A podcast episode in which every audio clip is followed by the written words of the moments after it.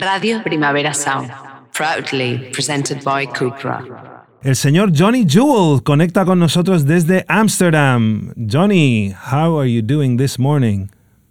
I'm doing great. How are you guys? Good, good, good. It's uh, it's such a, a g- such a nice image to like connect with you. A friend of ours, Izaro, went to see your gig in Daba Daba in San Sebastian. She said it was amazing. Uh, we're, us here in Barcelona are going to get a chance to see your new show live here this weekend at the Mira Festival, the audiovisual festival. Tell us a little bit about this uh, this this special Johnny Jewel show. What's it all about? It's really centered around film, and uh, it's a mix of films I've worked on uh, that I've personally scored. You know, things, uh, different pieces from Drive, Twin Peaks, Lost River, Holly, Bronson, uh, and that is all mixed in with this kaleidoscope of the carousel of fantasy film as well. Uh, video art and uh, collage from various things from the 70s and 80s, like uh, really B grade zombie and giallo films. Uh, lots of gore, lots of atmospheric nocturnal themes mixed with uh, improvised electronics. Yeah. And some, some tracks are known, some tracks are uh, unreleased, and uh, every night it's been different. San Sebastian was the first one uh, on this trip, so uh, it's from night to night it changes quite a bit. And I imagine the did you did you get to perform on Halloween? Anywhere? Honestly, I'm not sure what day is what. as I as I as I told you uh, when we first connected that uh, I was in Berlin last night and still have not slept. So uh, everything kind of feels like Halloween, uh, you know.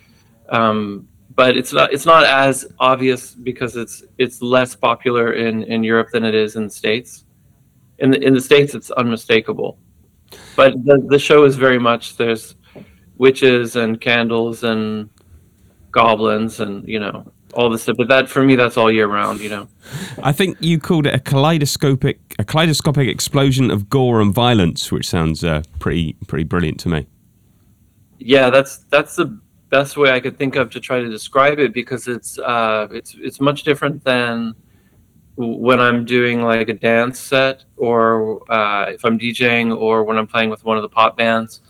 Uh, it, it's a completely different thing. It's it's more like entering a hall of mirrors at, in a fun house or like a carnival uh, or or riding a roller coaster. Like it starts off, there's like peaks and valleys and twists and turns and things pop out at you. Uh, it's much different than than how I would build a normal festival set. I was interested to see, and sorry if this is a stupid question, but you played at uh, the cemetery in Hollywood. Um, is that an actual cemetery? Yes, that's the Hollywood Forever Cemetery. Like members of the Ramones are buried there, movie stars from the silent film era. Wow. Um, it's it's really amazing, and uh, it's a it's a legendary location in Los Angeles. That was the first, that was the test drive for this show, was was there, and uh, it was the first premiere uh, performance was at South Bank Center uh, for Meltdown Festival with Christine and the Queens curating.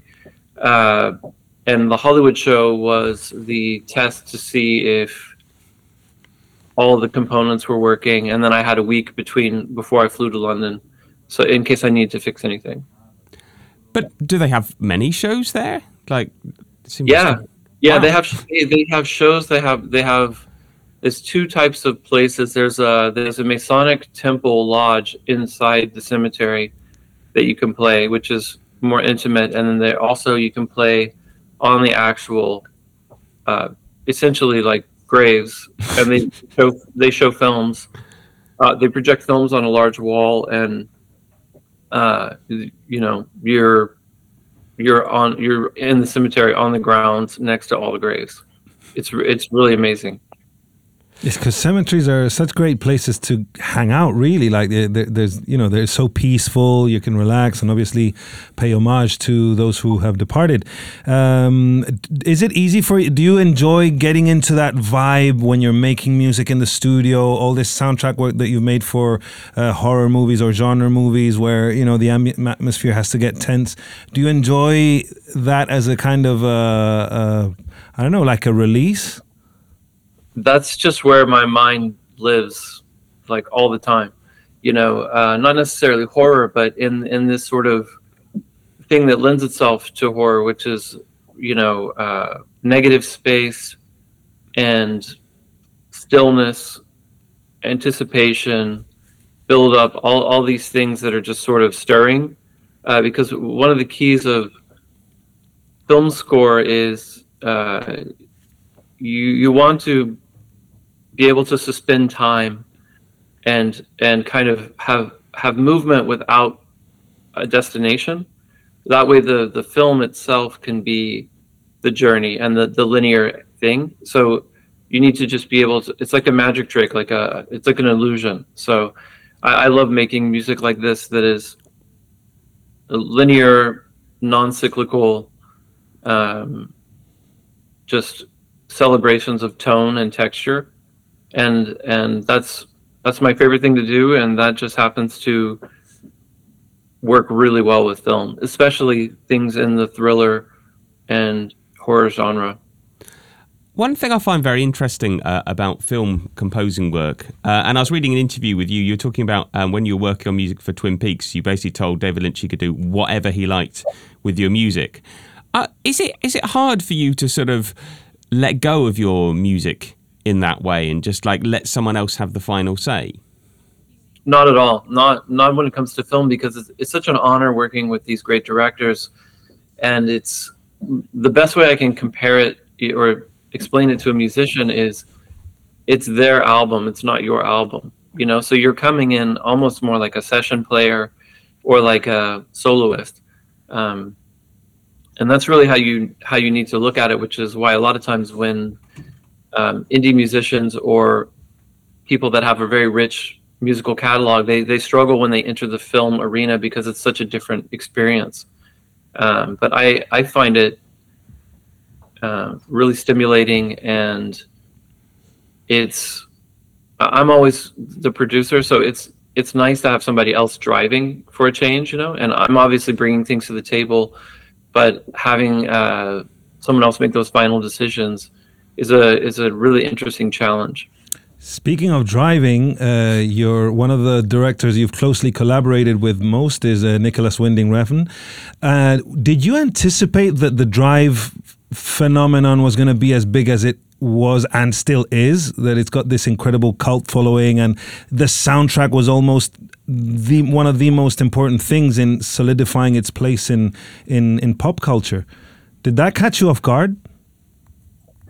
Well, I knew it was great when we were working on it, but uh, you never expect in the underground. You never expect great things to bubble up in, into the mainstream, and I don't think uh, anybody was prepared for that.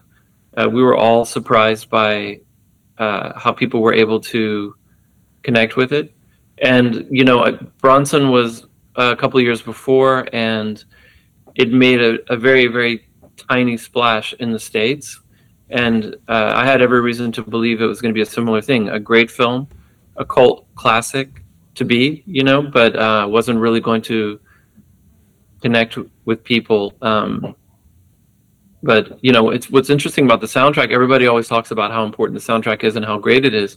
But the soundtrack came out about a month and a half before the film and did absolutely nothing. No one even noticed and then the film came out, and then it's on the top 40. It came out around the same time as Jay Z and Kanye Watch the Throne, and we were on top of. We were like always neck and neck. Like they they were number five, we were number four on the top 40 charts in the states, which is absolutely crazy for a soundtrack because uh, even though people love the idea of film music and all this stuff, it's very rare that they actually want to listen to film music outside of the film. So no no one was ready for for what it became, and uh, all of the things that it ushered in. You know, it changed the way that, Hollywood w- was willing to accept electronic music or experimental score or something very minimal. Um, it really, it was a real major turn of the like turning of a page. Um, and your latest soundtrack uh, is the score for Holly, um, which I haven't haven't seen. Um, I don't know. Is it out in Spain yet? Do you know? I don't. Th- I, I, with the whole streaming platform Yeah, thing, I'm I'm always confused as to when things are available. Uh, But what, what Well, it's coming out in uh, Belgium on November 22nd in cinemas nationwide, and for streaming that will follow right after. There's been some premiere screenings of it, like we uh, we premiered in Venice, and uh, the 50th we opened the 50th Ghent Film Festival, um, and there's been there's starting this week they started doing like advanced screenings in Belgium, but for Spain I think it's going to be streaming first uh, after the theatrical release. what can you tell us about the film and about your soundtrack to it? Well, this film, it's the second film I do with Fien Troch, who's the director. Um, we did a movie in 2016, and that movie was quite different from this one, as it was, it was shot to feel like a documentary, and uh, with that, you know, everything. But it was in the Academy ratio four three, more like a box, like less than widescreen and uh, it involved a, a lot of teenagers outside of Brussels, and they essentially armed the the kids with uh, cell phones, like twenty or thirty cell phones. So the movie cut intercuts between like documentary style footage where if one person's talking, the camera's there, and then somebody else starts talking, the camera moves over there, as opposed to multi-camera cuts like you see in film, like storytelling for films it was very it was very raw and handheld in this way, and that's intercut with all of the uh, the cell phone footage. yeah. And they didn't. Uh, a lot of the cell phone stuff is improvised. They they weren't. It's like the kids would go off and just do stuff, and then the editor later put it together. Wow. So that that film was very experimental, and because of the nature of the realism that we needed, the musical score had to be a, a bit more abstract and ambient. Uh, with Holly, the new film that we did, it is more traditionally a film, and for that reason, I was able to really introduce recurring motifs, which if you're doing a documentary that's supposed to feel real and the music is more like sound design, it would be a distraction that, uh, that you're that you're not watching something real if you're hearing a motif come in or a character theme. You understand? Yeah. So, so for Holly, we got to do that, which was really cool. And uh, in in this case, the main character is a 15 year old girl, and she is the audience. We we never really know, but there's these these supernatural overtones to where she's clairvoyant or she can heal. Um, there's no special effects or anything, so there's nothing like Marvel movie on screen or anything. So the the all of the eeriness and the and the paranormal kind of comes in from the music, which is great for a composer. Wow. And there's a cover of um, "The Power of Love" on it as well. How did From that? Frankie- how- Good yeah, Frankie yeah, to yeah, it's really good. How did that come about? That was the the director's idea, and I actually didn't know the song. Uh, being an American growing up in Texas in the '80s, I knew uh, Two Tribes. I knew Relax. Obviously, those were on MTV. Um, but for some reason, I was unfamiliar with the song, and uh, she had the idea to close the film with this. And when I first saw the rough cut of the film, um, the entire film was temporarily scored with music of mine that they had from the previous working on previous projects. So they had about 27 hours of music of mine um, just in their library, and they they just sort of placed it here and there to try to get the right tone, you know, to illustrate to me kind of what they were looking for, and then um, I would take it from there. The exception is Holly uh, ends with the the Frankie Goes to Hollywood song, and it's such a like crazy tonal shift for for after hearing all this other style of music to hear this like really baroque ballad um and she didn't warn me about it or anything. She was just like after I after I discussed with her, she's like, "What did you think of the ending song?" You know, and I was like, "Well, it's, it's disorienting. You know, it's um, it's really shocking, but it's cool also. You know, um, I I like it." And and then she asked, "Oh, since you know, since you like it, how about doing a version of it?" You know, and then I really had to think about that because um, it's a it's a torchy song where Holly, uh, by coincidence, the singer's name is Holly as well. Uh, he really belts belts out the song in this in this really over the top way, and the there's a lot of brass and timpanis in in the symphony, and it's there's a lot of mid range and all, all this stuff, and the whole score is very there's a lot of low end, and there's a lot of like really high end like metallics like bells and things like this. So trying to find where that song fit in because the director wanted it to fit in more with the whole score like the the voices that were used for the score and then she wanted uh she wanted it to be a female singer so she asked desire to do it so we worked we worked on it. it was the hardest track on the album to do It's a beautiful version, though. It's a really beautiful version.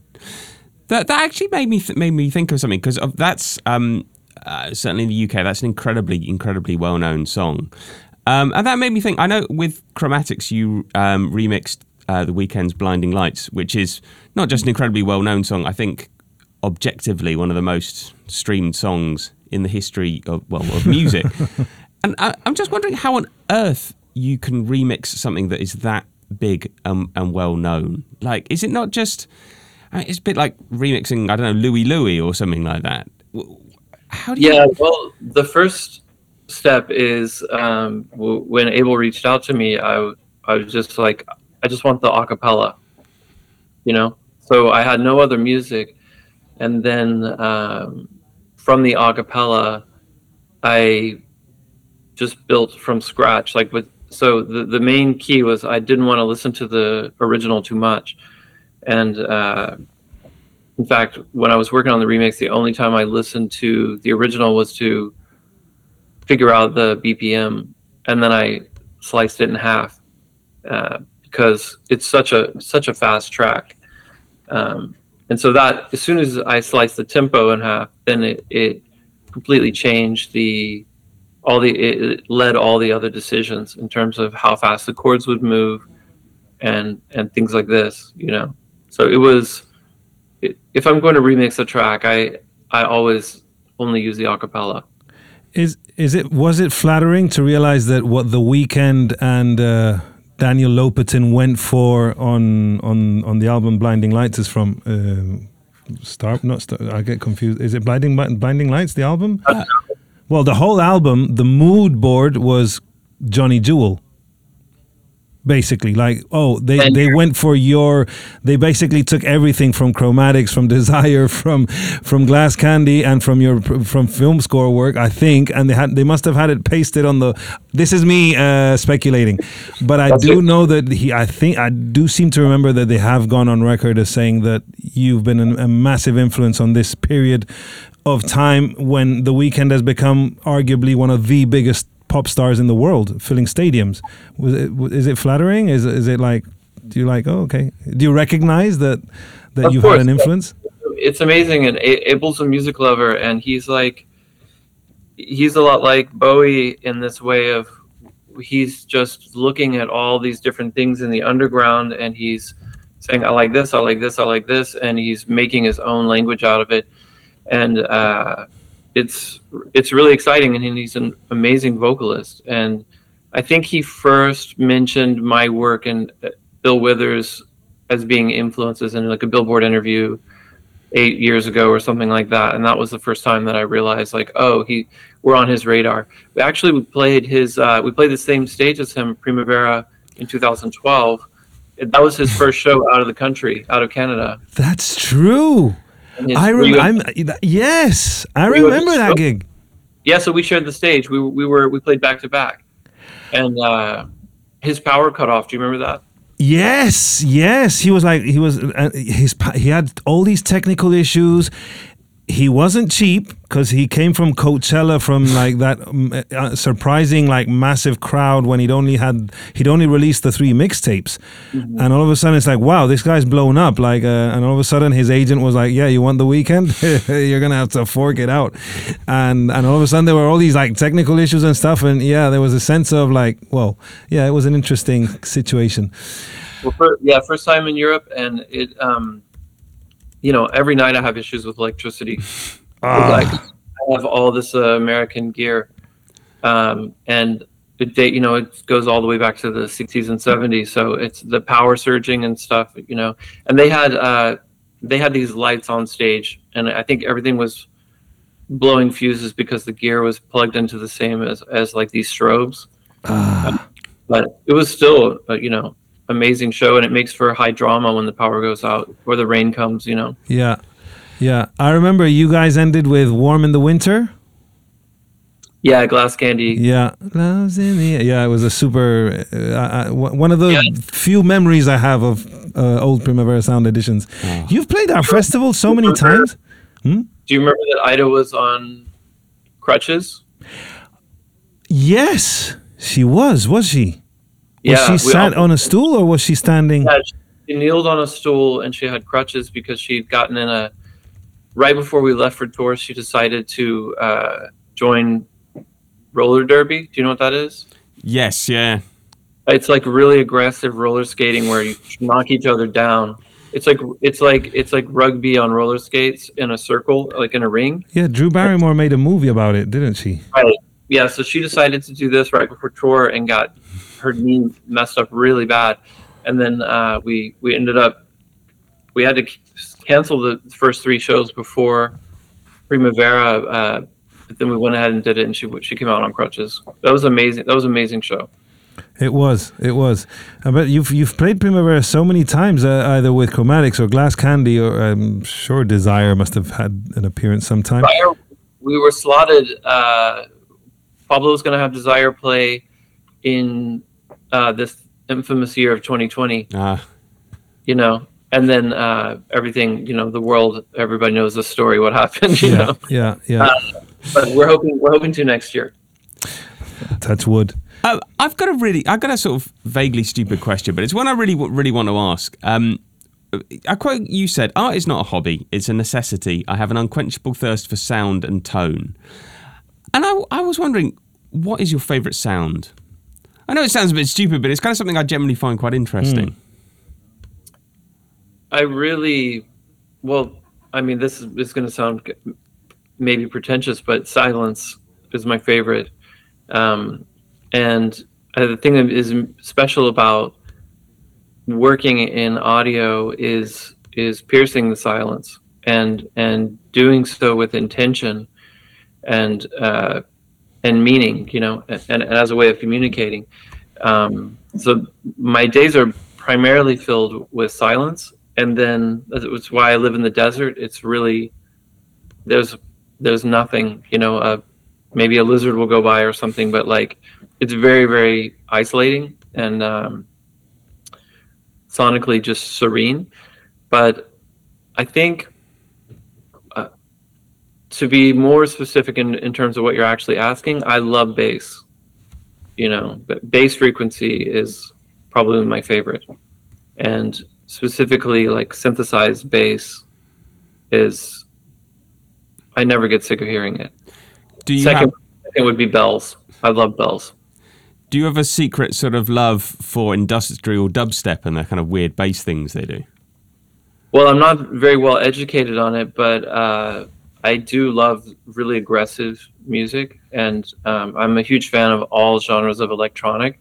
And uh, you know, from an outside perspective, I, I'm always fascinated by everything that everyone's doing. You know, and like big big room EDM stuff that's really aggressive in the low end as well. Um, I have no idea exactly how they're creating. It's different from how I work, but uh, I find it really fascinating and exciting to hear. It's been an absolute pleasure speaking to you today. Thank you so much for taking the time, particularly uh, this early, early hour, and particularly Oh, yeah. not, not having slept. Um, Yeah. But you'll be at Mira. It's Friday night. This Friday after James Holden, straight after. Uh, Ten, o- ten, uh, nine, and a quarter to nine, I think. quarter to nine. I, I had it up here and then I, I, I closed that window. Hang on, that was Uh, stupid. I've got it here. I've got it here. Tw- no, yeah, uh, five to nine. Five to nine. Twenty fifty five. All right, I'll be there. Beautiful slot. Uh, we will. We'll be there. in, in a rare excursion for both of us. Yes. We'll, we'll be there. Come say hi. Sure. We, we will. Well, hopefully, if we can get some access. you take care, uh, Johnny. Thank you Have so a great much. gig tonight in Amsterdam. you so much. Um, and see you this Friday. All right, cheers, guys. Bye. Bye. Bye. Radio Primavera Sound, proudly presented by Cupra.